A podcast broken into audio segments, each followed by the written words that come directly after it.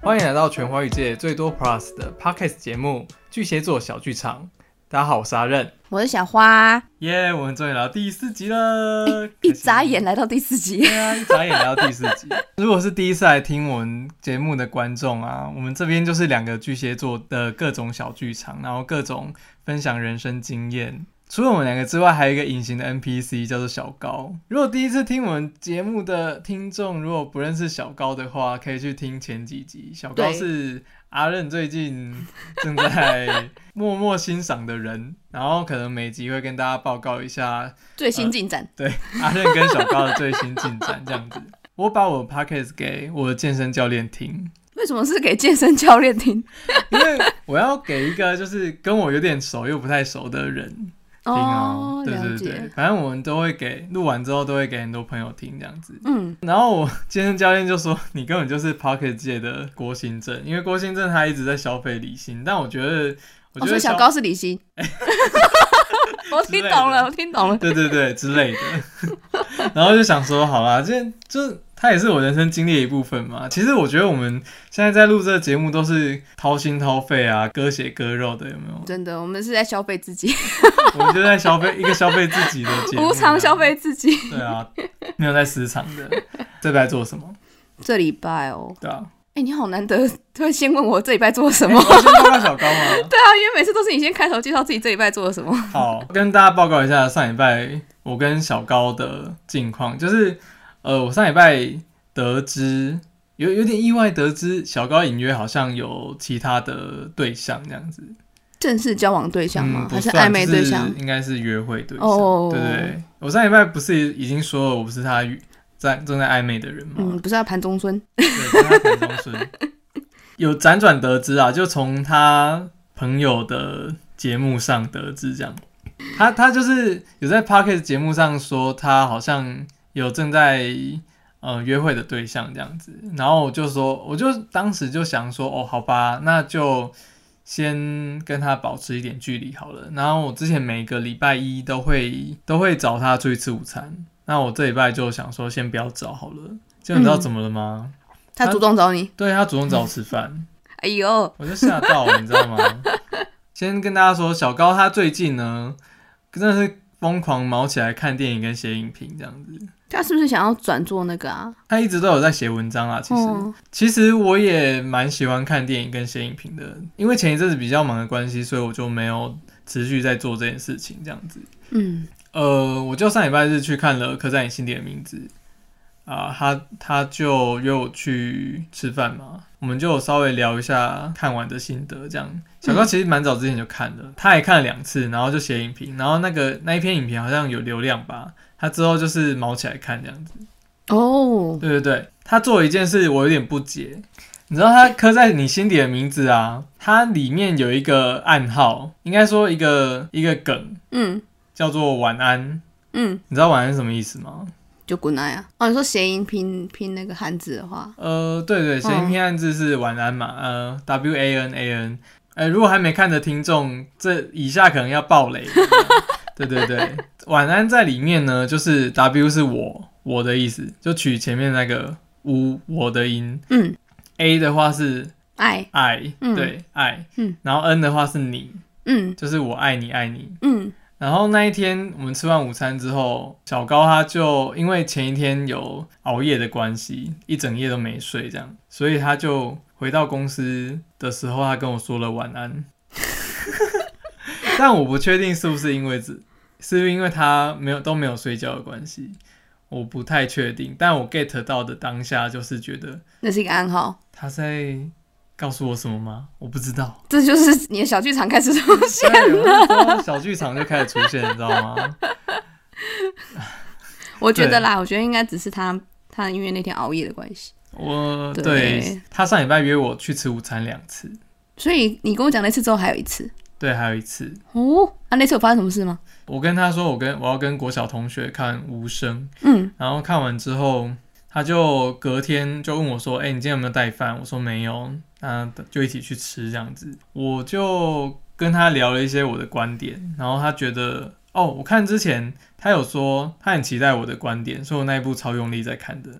是多用 力，超级用 力，中途都不想上厕所那种。中途怎么可以上厕所？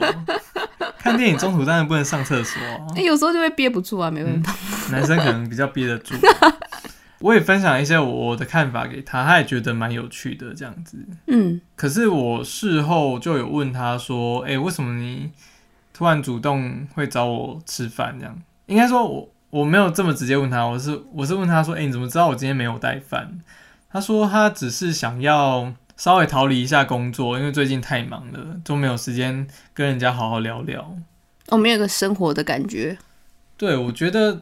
嗯，他给我的感觉就是他只是想要找人好好聊聊而已，这样子。哦，但这样也不错啊。他把把你当成一个可以让他放下压力的一个谈话对象。对，嗯，大概是这样吧。他说他这礼拜要去看《亲爱的房客》，其实他也蛮、他也蛮期待的。然后我这礼拜也去看了《亲爱的房客》，嗯，因为他之前有跟我说他很期待我影评嘛，对，啊，我就跟他回他说，其实我很期待你的文章，就是《亲爱的房客》的文章这样。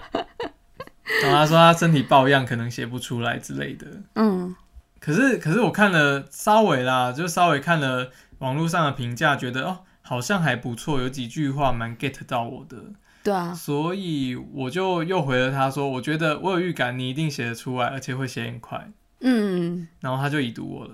哎、我有时候在想说，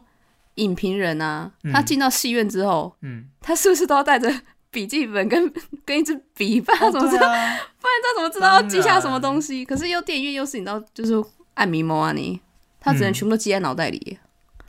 我呃，觉得还蛮强的对啊，嗯，会，因为像有时候我想要写出什么心得，可是我就是拼命，就变成我没办法专心看那部电影。因为我想到有一个地方戳到我的点，我就必须要一直用脑袋把它记住，因为我怕我离开散场之后我就忘记了。哦，嗯，那你可以接受提前被暴雷这件事情吗？可以啊，我也可以耶，嗯，但小高不行， 小高完全不行哦。死都不想听这样。对对对，但我觉得这样看电影会蛮辛苦的。如果你真的要写影评的话，你就去在意剧情，又要在意细节。哎、等一下，我们还没拉回这礼拜的主题，哦，对不是要先聊那个吗？小高吗？ 不是啊，你看我多关心阿瑞，一直在帮他提小大 高家一。起，大家一起加入小高教吧。我跟你说，我有朋友被被我烦到，就是三句不离小高，被我烦到。哇，我突然觉得我很有耐心。 哦，你也是受害者之一，我觉得。对，但是我乐在其中。真的吗？我觉得可以，可以让人家就是跟我讲他的一些比较内心的话，我觉得有时候是好事、欸。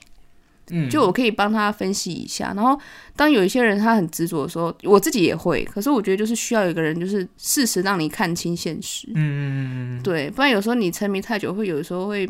就自己一直在那边转转转转转转。嗯，这这不一定是坏事，但是我觉得如果有个人可以跟你一起讨论是好事。教母贤弟，对，巨蟹座教母贤对，弟，我觉得有人跟你陪伴、跟你对话是好的。嗯，嗯，哦，对啊。好，感谢教母。请问教母这礼拜发生什么事？我这一拜哦，对我我之前因为太认真想要改善身体，然后我每天都猛灌两千 CC 的水，然后后来我就有一阵子血便，血便之后我就我就想说啊，会不会是大肠癌？我就去做那个大便筛检，然后我医生跟我说你肉眼都没发现有血吗？我说肉眼都没有血，他说因为你的血全部都融在大便里面的。所以我大便含血量过高，然后医生就跟我说，那我帮你转诊到大医院做那个大肠镜，对，就是说你一定要去做大肠镜，这样比较比较准确。然后我非常担心说会不会是大肠癌，因为要做了之后才知道。但是我现在还没有去，我现在嗯刚挂号好，我还没有去看，所以我现在内心非常忐忑。其实我之前做过大肠镜，哎，嗯，那感觉我就是，们继续聊这个吗？那你问我这一拜做什么？反正我这一拜心情有点糟，就是因为嗯还不确定自己的肠子出什么状况。哦，这样子，对哎，啊，真的，哎，我跟你说，在报告出来之前都会很忐忑，你知对道吗啊，哦，那一次就是割了一块小息肉，嗯结束就结束了啊，还有吃了一个礼拜的吐泻药司，哦，吃一个礼拜的吐司加那个白开水。嗯，对所以我我觉得很多听众真的也是身体要注意一下，尤其是我们久坐办公室的，哦，对啊，大家你一定这样要补充水分，然后一定要去上厕所。嗯，嗯对啊，真的身体要顾哎、嗯哇，小花辛苦了。哎，我真的觉得身体很重要，虽然还不到三十岁。 你觉得下礼拜小高会不会再约我吃饭啊？我觉得会，会吗？依照他目前最近事情那么多，有点烦躁的状态的话，我觉得不会，我觉得他会约别人。约别的同事哦。对，可是他有跟其他同事有谁比较熟的吗？嗯，有哦他有他有跟其他同事比较熟，那你觉得他为什么不会约你？你做了什么事情 没跟我讲的？嗯哦，就是呢，呃，有一次这呃、上礼拜啊，嗯，就是上礼拜我找小高配音，因为我们有有些东西需要口白这样子，我找他配，嗯，然后他听完就说，哦，我的声音好像小孩子哦，我说对啊，你就是小孩子啊，讨人喜欢的那种， 这一句就过了。我觉得这句事后想想好像有点过了，嗯，虽然是可以聊得来的同事，但是嗯突然冒出这句话会有点害怕。好，没但我关觉系啊就这得，我样。对，但我觉得你就放宽心，你就当做没什么，你就当做只是开玩 笑的。那现啊在我继续健身，我继续健身，等等 到看谁看得上我，没关系。哎、那你健身是为了自己健康想要，还是为了要让别人喜欢你？一开始是为了健康哎、嗯，后来想说好顺便好了。所以现在是让别人喜欢你大于要让自己健康。对啊，怎么了？哦，我想到我们前几集提到说，就是不要努力想变成别人喜欢的样子。可是因为我原本就想健身了啦，，嗯，对，原应该说原本就有在健身，只是很不努力，最近比较努力而已。对你有你有为了长肌肉然后喝什么蛋白粉之类的有吗？啊，靠我吃素哎、 啊，对哈，你不能吃肉， 你只能靠蛋白粉、 乳清粉、乳清粉。很夸张。欢迎这个乳清粉那个干爸干妈抖的。好，对啊，欢迎各大厂牌找我们植入，谢谢。 对，我们这礼拜的主题是跟电影有关。哦，刚好我跟小高这礼拜也狂看电影，对，所以我们想说，干脆就做一集跟电影有关的，因为其实我还蛮常一个人去看电影的。其实我不敢一个人去看电影，欸为什么？就我觉得很不想要做这件事啊，因为你看爽片还好，但如果你看一些比较有情绪的，或者是比较有议题性的片的话，那你势必会在出来的时候有一些带一点情绪吧。那我觉得我没有办法当下去消化那些情绪，我必须要透过有个人跟你讲分话享，，对、我嗯必须透过分享来梳理自己的思绪，这样子。嗯嗯，然后而且透过分，就是透过说这件事情来分来呃梳理的话，我之后在写影评的时候会比较好写。哦，你跟我相反呢、我反而看爽片要要人要人陪，我没办法一个人看爽片。真的、哦，可是看这种需要动脑或是一些社会议题的电影的话，嗯我还蛮喜欢一个人的。哦，嗯，也可能我身边的人不怎么看吧，所以我都只能一个人去看。在节在我们讨论正事之前，我们先照惯例来呃，请小花公布今天的小花 Q&A。好哦，嗯，这礼拜的小花 Q&A 就是呢，想问问阿任，就是对看过一部对自己很有影响力的电影是哪一部？嗯，对，然后在第二个问题是有没有很特殊或是深刻的观影经验？ 嗯这题我就觉得有点有趣。从八月开始吧，怪胎，然后刻在你心底的名字，然后无声跟亲爱的房客，我们一一来聊聊看好了。好啊，好，首先是怪胎，怪胎哦，是我先看你才去看，对不对？嗯，对你先看，然后我才去看。其实小高也有看，嗯嗯，我觉得怪他那时候，其实他一出的时候，我觉得他的那个美术配色就很吸引我。然后我就是，我真的有时候就是冲着那个视觉好不好看，然后去看那部电影。嗯，对，然后后来因为我在看之前，就是已经有陆陆续续有一些影评人或是有些人会分享一些关于关这部电影的事情的。嗯，然后就有人说他完全是用 iPhone 手机拍的电影，我想说这太酷了吧，全部全程用 iPhone 拍诶、然后想说不会有画质或收音问题什么的嘛。然后可是他就是因为他是用手机拍，嗯所以你去看电影的时候发现他的画面比较比较小，哦，是哦，对你有发现吗？没有，没有，嗯，他的画面比较小，因为他手机拍的关哦，系。我只知道他一开始就是方的这样，嗯是 方的。那后来后来有他的用意啦，嗯，对啊。然后完全被预告骗了，你知道吗？我一直以嗯为为是他喜喜剧，对我以为。 是，那我看完之后，整个当下很很很 down，你知道吗？而且我还是一个人看的、欸，我一直我我以为是喜剧啊，我就进去看 了。殊不知结果后半看完段之后，干没人没人找我，没人找我聊天，我就赶快狂密人，你知道吗？我就说干，我被骗了。就后半段会有个失落感诶、欸我觉得很对我来失说，落啊嗯，我那时候超 shock 的，然后但是他到他到片尾上字幕的时候，他要是播一播一个一首很欢乐的歌，嗯，田馥对甄的，，对，怪他好像已经下了，所以嗯我们大概讲一下剧情大纲哦。嗯就是两个强迫症患者呢、嗯相遇的故事，但我觉得这是导演他用来隐喻的。其实他们之后遇到了其中一个人好了，开始过着正常人一的般人的生活生活嗯啦。我其实不太喜欢用正常常两人个字，嗯对，就一般人的生活这样。然后另外一个他就一直很压抑自己，后来有一方就劈腿了，然后后来他们就分手了。其实他们都可以好好好好沟通诶，只要有一方就是不要那么轻易的，就是出轨或什么，我觉得其实可以好好沟通，是可以继可续是这在一很起。难呢、因为嗯他们的价值观在那一那一刻开始就已经不一样了。哦，对，我觉得两个人在一起很重要是价值观。嗯、这一点我有跟小高讨论过。嗯，嗯对，哎、好奇 怪， 我嗯，们要就带到小高我，们就我明明就还没有发生什么事情，但就是会一直讨论这种东西。她就跟她前男友就是因为价值观的不同，嗯所以就分手了这样子。那而且是小高自己主动提的。我就觉得，其实两个人在一起的话，一定要有目标。像我第一次谈恋爱，就是两个人开开心心的就在一起了，但嗯在一起之后，反而就没有共同目标去经营或努力。所以我我就而且很常吵架，对，所以我那个时候也是快刀斩乱麻， 我就也是快快的就分手了。那时候维持多久？九个月吧，那也蛮久的欸诶，九个月哪里久？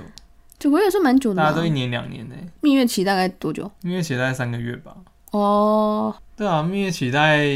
三个月，然后之后的半年就是一直在吵架，这样就是因为没有共同的目标跟价值观，我觉得。嗯，对，所以呃，这部戏应该是要告诉大家，两个人在一起之前，可能要先沟通好价值观。而且你不是它里面有一句话很经典，你不是跟我说，我上一上礼拜有提到，嗯就是。他那一句话是说，如果我们彼此都喜欢的话，那就不要浪费费时间间在暧昧。对，嗯但我觉得其实暧昧就是观察期啊，暧昧就是你在确认他的价值观有没有跟你一样的那个时候，所以总觉得暧昧好像也也是一个不能缺少不能的一个对过程，你不能跳过暧 昧。嗯，直接跟他说我喜欢你在一起， 好直好啦，其实白，其实也可以，也可以，但你 要你要有心理准备，就是他是你完全没有沟通过的人，或者是你完全没有确认过他价值观的人，然后你们就在一起了，你要有嗯承担那个在一起之后的风险啊，嗯，只能这样说。哎，这让我想到我最近有个朋友，嗯，然后他他也是男方先开口说要不要在一起，他就想说好、啊、在一起。可是他嗯最近他们交往到现在，他发现说他越来越没办法把一些心思花在男朋友身上，嗯他会觉得说，哎、好像没有共同目标，然后他也只是习惯说有这个人的存在，，对然后她其实很想跟她男朋友好好聊聊，可是她发现男朋友没办法跟她好好聊聊，是对，然后她就想说，她最近就想说，到底要什么方式可以跟她男朋友说我们分手吧？因为她还现在考量到说，她男朋友会不会有点情绪，会有点控制不住，因为她男应朋该会友对，吧因为她男朋友好像是她是她男朋友的第一任女朋友，好嗯像、对，所以她就有这个困扰，所以就就就是问我要怎么办这样。怎么会问你？对啊， 怎么有人问我？对，但是我还是要，我还是跟她说，我说可以的话就出来好好坐下来谈谈。嗯对啊，嗯，不然再这样拖下去，其实大家彼此就是会有点浪费彼此时间。嗯，有一点欸、而且如果哪天男朋友说：“哎、我们结婚吧”，可是她并不想跟他结，这样她男朋友反而会，我不知道会不会会不会那个承受的那个力力道更更承受不住这样， 对吧、啊？我不知道，好哦，好沉重 哦。这就是现实面啊。接下来，嗯接下来是哪一部？我有我有看一部喜剧啊，《消失的情人节》，你没有好看看吗对我不没对有？看。其实那时候我那时候哎、单小纯高有看呢、真小的高吗觉得那一部很烂。 我其实我真的是想说它是喜剧片，我就去看。然后它其实节奏有点快，嗯，对，但是它就是一部就是你会觉得甜甜蜜蜜的一部国那个国片这样，嗯然后有部分真是蛮科幻的啦，但是其实有有几句台词你会觉得说它其实有一点寓意在的，然后它里面有带到家庭关系，是对，就是因为里面女主角爸爸是有一天突然间女主角回家，她她也是念书的时候回到家，然后在街呃在巷子口遇到她妈爸爸，她爸爸就拿着锅铲，然后走在路上， 然后她问她爸说你要去哪里？她说我要去买豆花，嗯然后其实可以剧透啦，因为因为好像已经台湾上的差不多嘞，然后。她就说：“那那你帮我也买一碗。”然后她爸问她要加什么，她说什么绿豆跟花生吧。然后她爸说好，可是她爸之后就再也没回来了。是，对，然后因为那女生又是家里的长女，然后她就一直在想说，为什么爸爸那次之后就没有回家？嗯，对，然后但旁白有跟有跟观众说，因为爸爸觉得在家里没有没有被重视的感觉，没有存在感，其实他就带到说，有时候家庭里面各自角色，就是你习惯了之后，你就不会去想说，哎，这个人是不是他会觉得说，诶、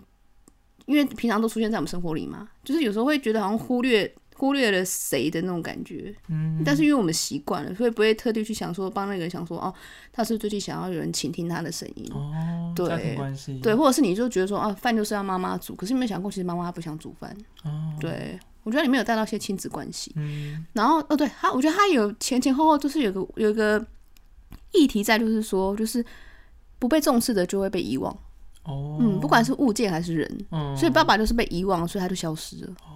对，但是爸爸后来虽然有出现，但是他后来还是没有回家。嗯，对，所以其实我也不确定他爸爸是死还是活。 嗯，对，他爸爸出现的方式很哦神好奇。悬疑的一部片哦，对，然后里面其实我觉得大佩他演的很好，可是就是我觉得毕竟可能里面那个角色设定的关系吧，嗯他讲话很快很快，所以看的时候会有点累。哦，嗯，对啊。然后呃可是我觉得他可以演出那个公务员的那个那个上班环境，我觉得演的蛮像的。就是枯燥乏味吧，对，然后时间很紧凑，因为他演的是邮局的那个柜台人员嘛。嗯哦但是他们这种柜台，不管是银行还是邮局，其实他们是轮班的，因为现在很多很多邮局它中午也是要营业，嗯哦，嗯对，所以大家是轮流去吃饭，所以他们的、他们其实上步调很紧凑，这样、对啊，我觉得他还可以演出一些蛮有趣的。然后他还演到说，其实公务人员他们虽然是朝九晚五，但是其实他们有时候会比较，嗯，怎么讲？因为他们工作模式是固定的，是所以有时候会有点单调乏味。嗯可是如果下班后遇到有趣的东西，他会觉得哎、诶好像发现新大陆这样子。哦嗯，所以我觉得这部片其实你如果真的想要用很专业的电影什么影评角度去看的话，可能就不是不是那么适合啦。嗯，对，我觉得你可以用很多方面去看，比如说家庭关系啊，然后或者是现实中的现现实中的一个公务员的生活形态这样。嗯，接下来就是刻在你心底的名字。哦，这部我没看，这部交给阿好伦。 刻在你心底的名字，它时代设定是设定在解严的那一年，就是一九八六年。我这边想要补充一下，虽然一九八六年是解严那一年，但其实在一九九一年动员戡乱时期临时条款才被废除。那那条款是什么呢？就是举报匪谍人人人有有责责的那个那个条款，有没有？嗯对，那时候才被正式消除，所以是我们出生那一年，嗯，我们生对生对我对们生对对年年代代，了， 我很骄傲，你知道吗？ 好，其实，在那个年代当下，同志要出柜其实是是一件非常非常困难一点的一件事情，这样、嗯对，然后更不用说是相爱了。然后那时候他们应该也不知道同性恋这三个词是什么，或者是同性恋这三个词就是一个负面的词，这样子就是一个标签啦，就不会是一个很正常的词。然后其实，在那个父权体制下，我你知道我看电影都会去看那个电影里面的女性是在什么样的位置，嗯然后里面只有两个女性是戏份比较重的，嗯，一个就是其中一位主角的妈妈，嗯，然后另外一位就是他们班上一个学妹这样子。然后妈妈的话，她就是饰演一个非常传统的女性，就是相夫教子啊，然后三从四德之类的。然后学妹的话，学妹她就是一个非常有前卫思想的女性。嗯她当时的她当时剧里面安排是安排她进管乐社，然后当时因为刚解严，所以教官他们抓很紧。社团的话，男女是不能坐在一起的，要分开坐这样。然后当时她那个学妹就主主动站出来呛教官。那呛教官这件事情，应该是不在容当许时很走很前面吧？对啊对啊，就是像权呃权力跟威权挑战的一个形象这样子。嗯就这两个女性，可是最后我们也看到说，在那个年代的话，男尊女卑，两个男主角其中有一个是跟那个学妹交往，跑去跟那个学妹交往，但是被事情被发现了，男的被留校查看，女的就被退学了。对啊，这真的是重男轻女的观念。对，在那个年代真的是很赤裸裸的呈现这一点，让我觉得哦哦，这这是我为电影注我为电影下的注解啦，就是电影可以作为一个反映大时代下的长民生活媒介，嗯虽然不能百分之百还原，但也可以从一个时空脉络下窥探究竟，这样子，嗯，对吧？对啊，然后其实里面有一有一段戏让我虽然看的有点出戏，可是它里面突然蹦出一段话，让我有点 hit 到我心里这样子。嗯，他那一段戏是在讲说两个人在打架，两嗯嗯、就是男两个男主角在办公室打架这样子。嗯因为打得很莫名，然后观众也看得很莫名。可是其中一个主角的爸爸就问他说：“你是他的谁啊？”嗯对，你是他的谁？这句话其实一直在同志的心里是一个一个结，你知道吗？对，哦因到为现在其实也是，之前在同婚法还没过的时候，你是他的谁，一直都是同志们心里的生命中不肯承受的轻慎嘛重。。对啊，蛮沉重的，我觉得、对。所以他当他无意间讲出这句话的时候，哎、就 hit 到我了。嗯嗯嗯，然后，然后我这边想要，就是我有我突然想到另外一部电影，叫做《艳光四射歌舞团》，嗯，你有你有看过吗？我没看过，但我知道这一部嗯好，，这部很久了，这部这部它也是在讲同志，但是它里面的角色安排非常特别，它是在讲说一个晚上是变装皇后，然后早上是道士的同志，对，嗯对，就是后来男主角的男朋友死掉了，但嗯男主角却因为同志的这个身份，然后不能去悼念他，他只这能用道士的身份。份，对嗯这件事这件事就非常体现当时或近年来同志的现况，这样子。嗯嗯嗯，哦，对，但好险同婚过了，对，嗯但其实我觉得同婚过了，可能台湾还是有对啊，有一些段观很念还长的是路要要走啊。还是要需要点时间，嗯，对啊，然后其实看嗯完科尼的话，我觉我觉得就是跟当下的环境比起来，其实嗯每个年代都有每个年代同志不同的烦恼，你知道吗？对，那个有啊年代可能要担心是哎、诶被发现怎么嗯办，虽然现在可能也要， 但但现在更更 care 的是，因为以前就是只要两个男的相爱就好了。对，但现在要要在乎就是身材啊、长相啊、 好鸡鸡累大哦小啊，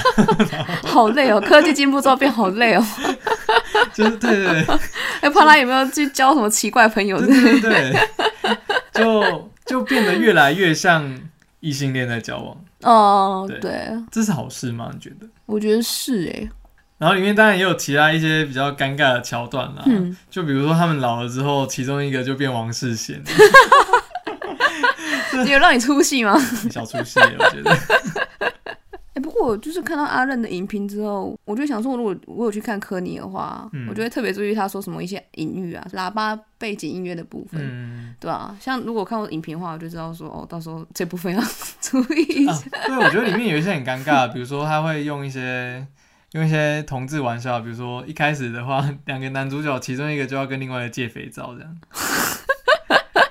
然后或者是就两个都在管乐社吹喇叭，呃，真的是是真吹真的那个管乐的喇叭这样可，是他导演真的是有这个用意吗？还是你觉得？我不知道，但我有感受到，我觉得至少有共鸣，这样也不错。就但但有点生硬啦，小生硬，嗯对对对，但整体上还可以，还行。嗯，好，然后无声，无声你有看过吗？有哦，对，无声是我们两个都有看的。无声你去看了哦、对啊，哦哎、太好了我你这你礼去拜为了这一集，我连看两部电影，《无声》跟那个《亲爱的房客》哦对。哦接下来这两部都是我们有看的。对，无声的话，其实那时候还没看，我就我看预告就知道说啊，哎、嗨，因为因为我自己其实很怕看一些社会议题改编的电影，尤其是一些比较会让你很心痛的一些社会议题。嗯那我看预告想说，哦，里面有提到性侵，我想说这部我到底要不要看，因为我觉得很沉重。但我觉得他处理也不错。对对对，然后因为因为是我我的我朋呃我朋友我家人找我去看，然后我想说好吧，因为那时候科在我也还没看，我就想说到底要看哪一部，后来想说看无声好了。嗯，然后去看的时候就觉得说，我就想说啊，因为前面其实一开始没多久就发现说已经开始在演女主角被性性侵的部分，嗯，对。但是他后面其实很多后面后半段都在处理的就是，呃，我看到的话是处理说老师怎么处理学生的这个问题，然后还有慢慢去带说为什么学校会有这个风气起来，嗯，嗯所以我觉得他导演处理的方式不错。嗯就呃，导演会用很多符号学的方式去处理一些东西，比如说他会有很多空画面啊，然后有很多象征的东西在里面。对，然后你有发现导演其实有想要刻意营造出一个反乌托邦的世界吗？有对，就是在一开始，世界其实就已经被分成两边了，一个是听人的世界，一个是聋人世界，这样。对我觉得他每个镜头都会说啊，因为毕竟在无声的世界里面，有声音的沟通叫语言，那、嗯没声音的沟通就是符号，就只剩下符号了。，对所以他也只能用符号来做这些事情，这样子。嗯但我觉得这一部很着重刻画在受害者心里，诶，嗯我觉得不知道是因为之前在大学的时候有修过那个剧本设计，还是怎么样，我一直很期待里面有一个斯德哥尔摩症候群的人嗯跟创伤后压力症候群的人出现。嗯没想到这两这两个症候群都发生在同一个人身上，这样对，就是小光吗？是叫小对光是吗小光，嗯，我觉得他的演技真的非常好，对，好到让你毛骨悚然，你知道吗？我觉得到后面其实很不舍这个角色的耶，可是我觉得他到最后有点带过，就是后续的处置，哎，只有用一些报纸画面、新闻画面带过这样。如果真的拍出心理辅导，我觉得也蛮怪 的。哦，我后来看到最后一幕啊，嗯，就是他有留个伏笔，可是我觉得伏笔当下我看到，我一开始感觉是觉得说啊，就是他们没有处理好每个受受伤小孩对的啊不是后吗续辅导。可是我后来我又想到一个问题，就是他其实是想要提醒每一个人说，所谓的呃性别教育不是说你表面上上课宣导贴海报就好哎对，而是你实际真的要去落实。是对，因为其实现在在学校里面，其实已经开始有推动一些性平性平教育的比赛。这种比赛就是让学生知道说，哦，性平教育是什么，然后你用什么样的创作方式表达说，就是性平是什么样子的画面这样。但我通常看到学生的作品啊，会是画男生在煮饭，然后女生在外面指挥交通或者什么，就是一一种那种男主内女主外，把它颠倒过来的那种。好表象哦。对对，就很表象。我很少看到那种真的会有。我有次看过一个海报，是他画男生穿裙子。嗯，对，我觉得那个就不错，有 get 到，就说哦，就是、哦对他这个学生有在有在关 follow 一些可事会情。不会流于流于形式啊？不知道会啊，因为其实虽然学校推这种这种活动，可是嗯有些小朋友也是会，嗯，讲话就很直白，就说，呃，同性跟同性怎么可以在一起，什么之类的，也是有学生会继续这样讲，嗯然后会班上有同学如果比较讲话比较温柔，也是会说，哦，你同性恋哦，这样，我有遇到，嗯对，可是这个其实就是课堂老师要不要要不要去宣导，对对，不管你今天是教哪一科， 嗯，但我遇到老师是都没有没有插手过这件事情，啊 对，然后我就觉得嗯漠可视能了，对对，，我觉得老师你是不是可能老师也心累啊，就觉得说、呃，就当做小朋友在开玩笑。嗯可是我觉得对对当事人小朋友来说，可能就是他不是个玩笑，嗯，嗯，你觉得他在玩，他不是在玩，对。就跟无声里面一样，嗯我们只是在玩，然后其实我觉得你刚刚说的那个结尾的最后那个角色啊，嗯，他其实我一开始就注意到他嘞、我忘记他叫什么、欸，宝弟。哦，宝弟，对，宝弟他是那些学生里面少数几个是有名字的，嗯嗯然后也是戏份比较重的。嗯，我觉得他很敢演欸诶、他也对他在里面被二度伤害过对的，对，就是他他他有这些特质这样子，嗯导演可以安排的啊，我个人觉得。然后你知道他说他一出场的时候，他打手语打了什么吗？我没有注意到诶、你们怎么现在才来？哦，对对对对，就是老师开始访谈一对一学生的时候，嗯他那一句话讲出来，我整个起鸡皮疙瘩，你知道吗？嗯，嗯嗯，已经很久了，他们发生这事情已经很久了，对，最最后一幕会做出那种动作，我觉得其实不意外，你知道吗？嗯，嗯，我觉得他有一半是在报复欸诶、对啊，就是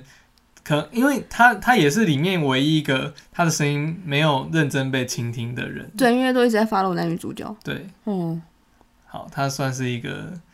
导演的神来一笔啦，我个人觉得，对啊，可是会不会在当下的时空里，其实现实当下那个现实的时空里是，虽然这件事情爆发出来，可是当时的教育推动上面没办法顾及到每个受害者的心理状态，没有那么他多资源跟那么多人可以去一一辅导应该每是一个嗯不。想做，或者是没有意识到做这件事情吧，哦，对啊，因为最后我。我 follow 一下报道，嗯他最后只有两个人有接受心理辅导、欸，这也太少了吧？对一百多个案例耶对，只有两个人有接受心理辅导！Oh，my god，好嗯 好沉闷哦重。。对啊，但我觉得导演还用用一个蛮温柔的方式，这样子。我刚刚不是说里面有很多符号学的东西吗？对，跟大家分享。我第一个看到雨伞，有一幕不是要上校车。对要上校车，哦嗯，然后男男主角就拿黑色雨对伞，女主角就拿白白色色雨雨伞。伞。那其实那那在那之前，女主角应该有跟男主角说说，如果你跟他们一起欺负我就没事了。对，对，所以男主角拿黑伞，应该是他内心的，就是比较负面的思想在笼罩着他这样子。就是要做坏事的事那对情对吗？对对，大嗯家都以为他会去做坏事吧？嗯，我我当时可能，但我当下觉得他不会。真的 哦我觉得导演有可能要误导我们，嗯觉得他会，但他后来把那一那一把黑伞丢掉掉啊了，，他对去拉女主角。对，嗯，他最后成为了那个英雄，虽然他中间有就一度被胁迫这样，对啊。对啊，可是他被胁迫当下，我以为他不会不会那个哎、我以为他不会啊，结果他还是降服了。对啊，然后在里面的红色，嗯嗯、你觉得他们制服的制服外套红色，我觉得应该也是导演有意安排的吧。我倒没想那么多哎、红色在色彩心理学就是有象征热情跟自信，嗯嗯但同时也象征欲望、血腥跟暴力。你不觉得他们每一次做坏事的时候，都会拿那一那一件红色衣服来这想要遮掩什么吗？对啊。对啊，可是你有查过当时那个参考的案例的那个学校制服颜色吗？没有哎、欸，我也所以是就没有红，色吗？因为我想说，其实那个年代应该蛮多学校的那个制服用色是蛮传统的。应该会是女生是红色，男生是蓝色。对，那有些蓝色会是可能全橘色或什么这种的。之类的。对，你有发现里面的受害者都在嗯画面的左边吗？不管是嗯贝贝第一次在校车上，嗯他应该是在左边吧。对，然后他他回忆里面的他第一次，他被侵害完之后，应该也是在画面的左边。对，然后然后他在厕所里也是左哦在边，厕所也是左边。对啊，这个在镜头语言里面其实是寓意着整个事件是往负面发展的。哦嗯，如果如果整个事件是往正面发展嗯的，就会从左到右，哦，就像超级玛丽是从左到右，对，然后人类图就是从星星变人类，哎，从对，也是左到，右，进化图也是从左到右。那那好酷哦，啊对对对，那个但如果、嗯如果你从右到左的话，就表示这负面，对负目面目，前故事正在往负面发展这样子。哎，这我没注意到嗯哎，嗯嗯。但会每部电影都这样弄吗？不，我觉得不嗯会，但这个这个概念套用在这里，我觉得是可以。啊，那我再看一次， 为了印证这个，我觉得你可以去套用在其他电影看看，嗯、嗯，应该是还算合理啦。哎，我记得吴声导演跟那个柯在是同一个，是不是？监制啦，哦，无监声制的，嗯，无声的监制跟柯在的监制是同一个。好，哦，我们无声聊好久、哦，对啊，因为这部还蛮好看的啊。嗯，好，然后换亲爱的访客，你先说好了，好哦，其实我当初我看到预告片的时候，刚好是柯在正红的时候，然后马上丢给阿任说，我比较想要看这部， 因为我想看这部是因为它很多，它主要的百分之八十的场景都是在基隆取景。是是是，然后我就想说，基隆就是一个常常下雨的地方，然后要拍片也很麻烦，就是嗯你要去哪里找那种灯光好架设，然后又采光比较好的地方拍、嗯很难。嗯所以我想说导演到底是去哪边取景，然后我就很好奇，所以我就看这部电影。然后看了之后，我就觉得说，哎、一样是探讨同性议题，其实，哎、亲爱的房客，他探讨的部分会比较更贴近我们的生活面，我觉得可能因为柯在它是有个年代设定，那个柯在太梦幻了，嗯，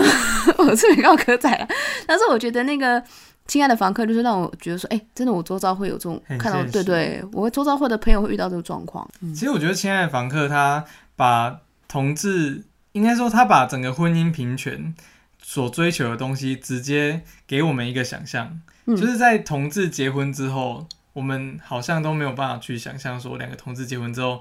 是要干嘛嘛。嗯，他有直接把一个很新的议题拉到一个传统的架构里面，所以就变成变就变成说一个男生他要去服侍婆婆。对对，然后它里面不是有一句话是跟检察官说的吗？对，说如果今天我是女生，嗯，然后我丈夫死掉了，我全我全心全意的为了为了我先生的家庭付出，嗯，这样你还会问我这个问题吗？对，因对为那个简作问问那个林建议说，呃，既然就是那那男方都死掉，为什么你还会想留在他们家照顾照顾他妈妈跟儿子这样子？对，对，他说你只是一个房客，这样不会很奇怪吗？嗯，对，这就是有一个刻板印象吧？我对觉得，对啊，可是我觉得他他设定的年代好像属于同婚还没通过的年代。对，民国一百年嗯，哦，你还记得年代？哦，我我稍微查一下哦，导演设定的，对对 对对啊，其实一开始我想，我看预告，我想说，哎、会不会就是就是一个建议他就是默默付出的一个温馨片？可是演到后面，我才发现不说，是欸其实建议他也是因为很爱很爱男主角，然后不小心就是做了一个方式让让那个小孩子没有妈妈。我觉得那一场导演有来，嗯 好棒啊！对，然后他有说，他有说他为什么要这样做，嗯，他前面都把建议塑塑造成一个非常好的人，对对对对很完对，美这样对子。监制杨雅哲就说，其实林建一他可能也是有血有肉的人，对所以他不会是完美的，他也是有欲望的。对，所以他会约炮，嗯对然后会做一些会嫉妒会嫉妒，会想报复，对，嗯所以他就去做那些事情。对，然后其实他后面发生那些事情，我其实不太能够接受，但但听到导演这样说的话，我就其实你说他他去跟那个他太太说你对真的是 gay 的，对她去帮帮她男朋友嗯出跟轨她太太出轨这件事 情，其实我有点不太能够接受，但嗯后来就听导演这么说之后，嗯其实就释怀了。嗯，然后里面有一个非常有趣的情景，嗯就我很喜欢导演用这个方式。嗯，他们一开始不是过年的时候在拜那个拜祖先吗？。对那拜祖先这个情景，虽然画面上有三个人在拜，对，但你可以从透过声音，透过声音来知道哦，原来厨房还有第四个人。嗯，对，我觉得这一点导导演安排很巧妙，这样子，这是一个画画外画音的嗯画外技之音对、嗯的技巧，这样。拜祖先这件事情，呃你知道在台湾传统传统社会里面，嗯你不管你家人、你家里的任何一个人，不管进来或出去，就是嫁进来或者是要嫁给别人，嗯都要先透过拜祖先这个仪式，嗯你才能够真正的变成一进入家人这个家庭。嗯对，我觉得他他用了一个这样的场域去去让传统嗯跟同志一体做、做冲撞、做对话，我觉得很嗯棒。我觉得她有一幕是那个她婆婆。就是请她叫她小儿子跟那个孙子一起来拜拜的时候，但是建议他菜刚煮好，对然后她没有完全没有理会建议，她也因为那时候她他也是外人、啊，对对对，她就直接说哦来拜拜拜，然后建议就一像空气一样在旁边呢，对啊，嗯就是在那个拜祖先的过程中，嗯只有当下是家人的人才可会以拜，对才会进进入那个场域，那嗯其他在外面的人，真的这即即便是你在同一个地方哦，嗯你也是会被就排有一排挤在有一外层这样子，嗯真的。在南部很常这样，真假？ 好哦，我我个人觉得，我个人看完之后，嗯这是我个人的观点哦。如果这部片没有得奖，是因为四元界的台语太烂。 但我我个人很喜欢四元界演的叔叔、欸，哎，因为真的嗯有够坏的。哦，对啊，我本来前半段以为他是好人呢，嗯，我以为他可以接受他那个建议跟他哥哥的关系。他可以接受，但他嗯不能接受房契被拿走。哦，对他其实才是对于财务这件事情很 care。对，其实嗯其实他我在看的时候，那个世元界他每次每次说出我只有忧郁的时候，我后面都会帮他挂好的地气，为了财 产，我只有忧郁的地气。 对啊，那其实而且你知道吗？世元界在里面设定是建中台大毕业，但却欠了一屁股债这样，哎、为什么里面我没看到这段啊？但是他剪掉了。哦，嗯，这是我后来去找的时候发现的，因为那那情况是是在说对就写功课，对，然后阿嬷就跟他说说，哎、你就要跟你叔叔一样，一样就是这么会念书，然后这么会干嘛干嘛的，嗯，然后欠一屁股一屁股债，对，然后可然后忧郁就说，可是叔叔他欠了一屁股债什么之类的， 这应该要演出来，为什么没看到这一段？这一点他剪掉了，我觉得也是理所当然，因为他、嗯因为这部戏如果太多焦点的话，就会失焦啊，嗯，对，那如果他我觉得他剪掉是合情合理的，哦，但之后他好像有在其他地方呈现，嗯，就我们在自己身为粉丝再自己去追就好了。我个人觉得，有，我昨天去看的时候，嗯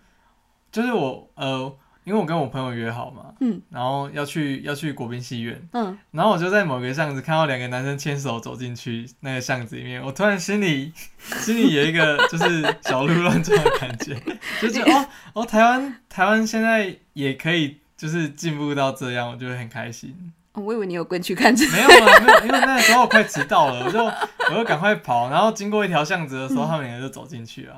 对，然后我就哦，心里有一阵喜悦，就是嗯哇，来看来看《亲爱的房客》之前，可以看到两个人手牵手是一件，我觉得是一个好的预兆。嗯，对对对对，台湾就是也慢慢的在进步，这样子很开 心。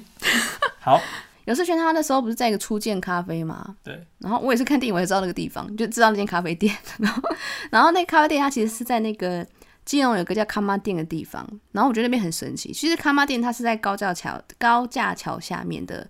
两条马路。然后到半夜大概凌晨一点开始，就会那个基隆渔港那边的八斗渔港那边的渔船回来之后，它的渔货会拖到那边开始拍卖。嗯，所以其实北部很多的厨房呃厨师会来这边买鱼货，所以那个地方叫卡玛店，然后大概卖到早上四点吧就结束了这样子。啊，真的都是很新鲜的鱼货。然后康巴店旁边有一排，你如果来基隆就会看到，就是它它那边建筑物很构，那构造很神奇，它是两排房子，但是中间有做突然间补一个天桥，让两排房子可以串联在一起的一个建筑物。对，然后那边就很多开了很多咖啡厅，然后那个建筑物它的双面都会有店面，所以它的、它中间楼梯是会交错的，嗯，所以你其实可以楼梯上去之后从另外楼梯下来。哦，但是我不知道它设计构造是为了什么，嗯就等于同一个大门可能会有四座楼梯那种感觉。哦对，还然蛮后有趣的。对对对，会很好玩。其实我朋友来，我也带他去那边拍照，因为那嗯边二楼，你就想说楼下暗暗的，楼上会不会有什么？结果楼上真的也是一堆餐厅跟咖啡厅，嗯或者是发廊。嗯对我觉得那边，我觉得那边真的还不错，就是一个会有那种时空错觉的感觉，嗯，对吧、啊我觉得我来基隆可以去看一下。我在看这部电影的时候，我一直想到《谁先爱上他》的，哦，也是有婚姻，然后也是有小孩。对，但我个人的见解是，如果谁先爱上他的是同志跟家人的一种和解的话，嗯，那我觉得亲爱的《吧，亲爱的房客》嗯它就是同志跟家人之间的接纳跟包容，嗯对，没错，因为他最后就原谅了他，并且接纳了他，对，成为这真正这个家里的一一份份。子，对对。我觉我得常他会哭，对啊，而且他刚刚说，看你遐尼缘人，无怪我介介你， 我杀掉你。 对，好来，再请小花重复一次小 Q A 吧。哦，第一个 Q&A 是对自己有影响力的电影是哪一部？对，那不其实不一定要一部啦。嗯然后再来就是第二题是有没有印象深刻的观影经验？好，我回答第一题。好影响我一部很深的电影叫做《女朋友男朋友》，哦，这部我还没对看。我觉得还蛮好看的，就是他会用很多社会学的观点跟很多角色他们的立场，去演出身在这个体制当中的身不由己。哦，对，我记得也是那个吧，它的年代好像是也是有点像，也不算解严，就是哎、差不多是那个年代哦、学运的时候嗯是差不多是那个年代。嗯他们总共有三个年代，嗯第一个年代应该是戒严时期，嗯然后第二个年代是学运，然后第三个年代就是出社会，大概是两千年、两千二零一零年那边。两个男主角嘛，一个是张孝全，一个是凤小岳。嗯，然后张孝全就是 gay 啊， 然后凤小 岳，凤小岳他就是一个算有才的青年吗？就是一开始他是学运的领袖，学运当当年就是被当成党外分子来看待对，就是后来他自己成为但是他后来成为核心的一员、之后，就是可能身上有一些很官僚的陋习吧嗯之类的，承袭了一些陋习，所以他就他就变得有点失去当年的自己这样。嗯那反反观是张孝全，我觉得张孝全他演的很好诶、欸他就是一直保持初中吗？那个时候的自己，对，哦虽然好像有点中间有点小迷失，因为他中间跟一个有妇之夫在交哦嗯往。哦哦哦，了对解，对对我了解了。对，然后它里面有一句话，我觉得讲的非常好，就是你一直说只有我肯为你吃苦，但其实我们都知道，我们都是自讨苦吃。哦，对，因为他的另外一半不喜欢吃苦瓜，嗯然后他们那个时候好像都是张孝全帮他吃的，嗯，但后来其实他就知道说这一段关系是不可能的了，嗯这样对对对，可是又死守着不放。没有他嗯最后没有不放啊，他最后就快刀斩乱麻，也是放掉了这样。嗯，维持了多久？我不知道他没有说维持多久啊，嗯，应该有蛮长一段时间，从当兵到他的小孩不知道几岁吧。哇塞，可是那年代的同志大概就是这样啊，就是有一段很很难得遇见的感情，就会一直一直一直维持嗯着这样。对对对，好，换你。哦。其实对我比较有嗯影响力的话，应该是说我我看了这一部电影之后，我开始会关注国片，也是跟阿亮一样，就是大学修了一门课，然后那个那个课老师本身就是拍纪录片导演，这样他就是开始要我们去看一些有社会议题的影片，然后去好好了解说背后他想要带出什么问题这样。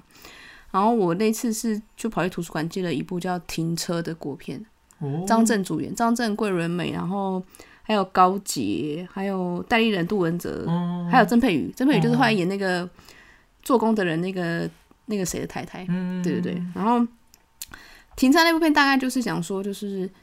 哦，张震这个角色，他去拿去拿蛋糕，然后妈妈生日吧，就他车子就被堵住了，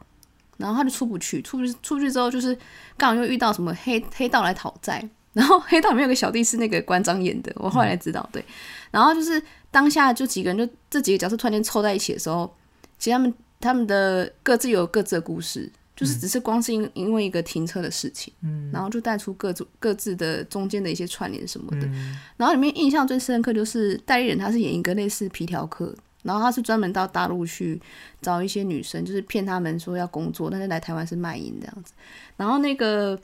曾佩瑜，她就是演一个呃不什么都不知道，以为是来工作的一个大陆女生，然后她就被代理人带到那个买方面前说这个女生怎样怎样，呃喜不喜欢什么的时候，代理人竟然当场就真的伸出她的手，然后往曾佩瑜的下面摸过去，然后真的是有一个抠的动作，嗯对，然后那部片完全没有遮哦，然后曾佩瑜也真的是把那个感觉演出来，然后代言人他演的比较猥亵的一个表情这样子，然后我当时就觉得哇塞，这个这两个演员真的是超会演戏，然后怎么可以这部片怎么可以 看似好像是一个家庭家庭的的一些伦理的影片，然后怎么突然间会带到这么这么新三色对对对对对对，啊因为他主轴是在说桂纶镁跟跟张震是夫妻，但桂纶镁一直没办法生小孩，嗯就是他们夫妻之间有点有点间间隙这样冒、嗯冒出来这样，但我已经忘记结局是什么，但是我记得是好的。嗯对，然后我就想说，哇，这个写剧本好厉害，他可以因为一个意外事故，然后把这些角色的背景故事都串在一起，而且好像我记得好像是彼此有关联吧，这几个角色。嗯嗯，所以看那部片之后，我就开始会看一些台湾的国片，嗯嗯，就不会只看一些欧美的影片这样。嗯嗯，算是蛮影响我的一部。嗯，好，嗯然后深刻的观影经验，对，你有吗？ 其实我觉得这个我自己的经验虽然是深刻，但我觉得它是腔的区分，呃，腔的成分比较多。嗯因为我之前呃大概二零一五年的时候，有一部大陆的纪录片还是电影叫《大同》，嗯它好像是在讲说一个什么大陆的也是社会社会议题吧，不知道是空屋还是什么，我有点忘记了。嗯对，然后但是同一期的时候有一个香港电影叫做《十年》，呃我不知道你有没有印象。嗯没有没有对，因为他也是在讲那个，他是讲说那个国安法通过之后，香港会变什么样子。哦对，可是那是二零一五年的电影哦、哦然后但是现在还不到十年，就真的很多事情都验证。哦，对，然后那部那部十年其实先，知哎，对对对，我觉得那部那部超强，那部它叫十年，它就是拍拍说当下过后的十年香港会变什么样子，嗯然后里面是五个故事，不同没五个故事是没有关联的，然后它是五个不同导演导出来的故事，是对，都是虚构架空的，然后那详细各个故事演什么，你们可以上网查。哦对，只是 我说很坑，就是因为我当下是要看大同的，然后我就约我朋友，然后很兴奋，也是到那个真差美戏院，嗯然后我票也买了，然后我们坐下去之后开始演的时候，我跟我朋友说，嗯，这部好像不是我要看的 那一部，嗯为什么为什么看错？ 因为我就想说。奇怪，因为都都都是两个字的电影，然后我当时想说不对啊，我记得大同的背影背景不是纪录片还是什么的吗？为什么会突然间是不同的五个故事的电影？对，可是可是十年也真的很好看，嗯，我跟我国小同学去嗯去看一部叫做去看一部台湾自制的动画片，嗯叫做《机甲机甲战神》吧。嗯，整场只有我跟他两个 人，然后我俩尴尬到不行，你知道吗？为什么因？为它里面的台词就是尴尬啊、是很很很白直白的那种尴尬吗？是就是他想要很热血，但是又很尴尬啊！不我不知道怎么说哎、然后他作画也很尴尬，就嗯动画片嘛，是不是二 D 请动画是不是请 J J 配音的那部？不是不是嗯不是不是，嗯他是去年的，我重点是我完全不知道这部电影。对， 因为我跟他都是看喜欢看动画的人，然后嗯那时候就想说啊，找他来看好了，因为嗯感觉看预告蛮热血的，嗯，就殊不知包场就算了，里面还不好看，很尴尬。哦天哪、嗯 你有那那你有一没有次提应该早是离开吗？ 没有，那一次应该是我最糟的观观影体验了。对，你说那部叫什么？机甲战神，今天好像就差不多到这边，我们最后对啊要来宣传一下我们的 IG。好，那我们账号是 D R A M A P L U S 底线五四三， Drama Plus 底线五四三543。对，好，那如果喜欢我们的话，都可以追踪一下这样子。或是有什么小剧场想要分享给我们的，也可以私讯给我们哦。对，好，那我们今天节目就到这边喽，嗯大家拜拜，拜拜。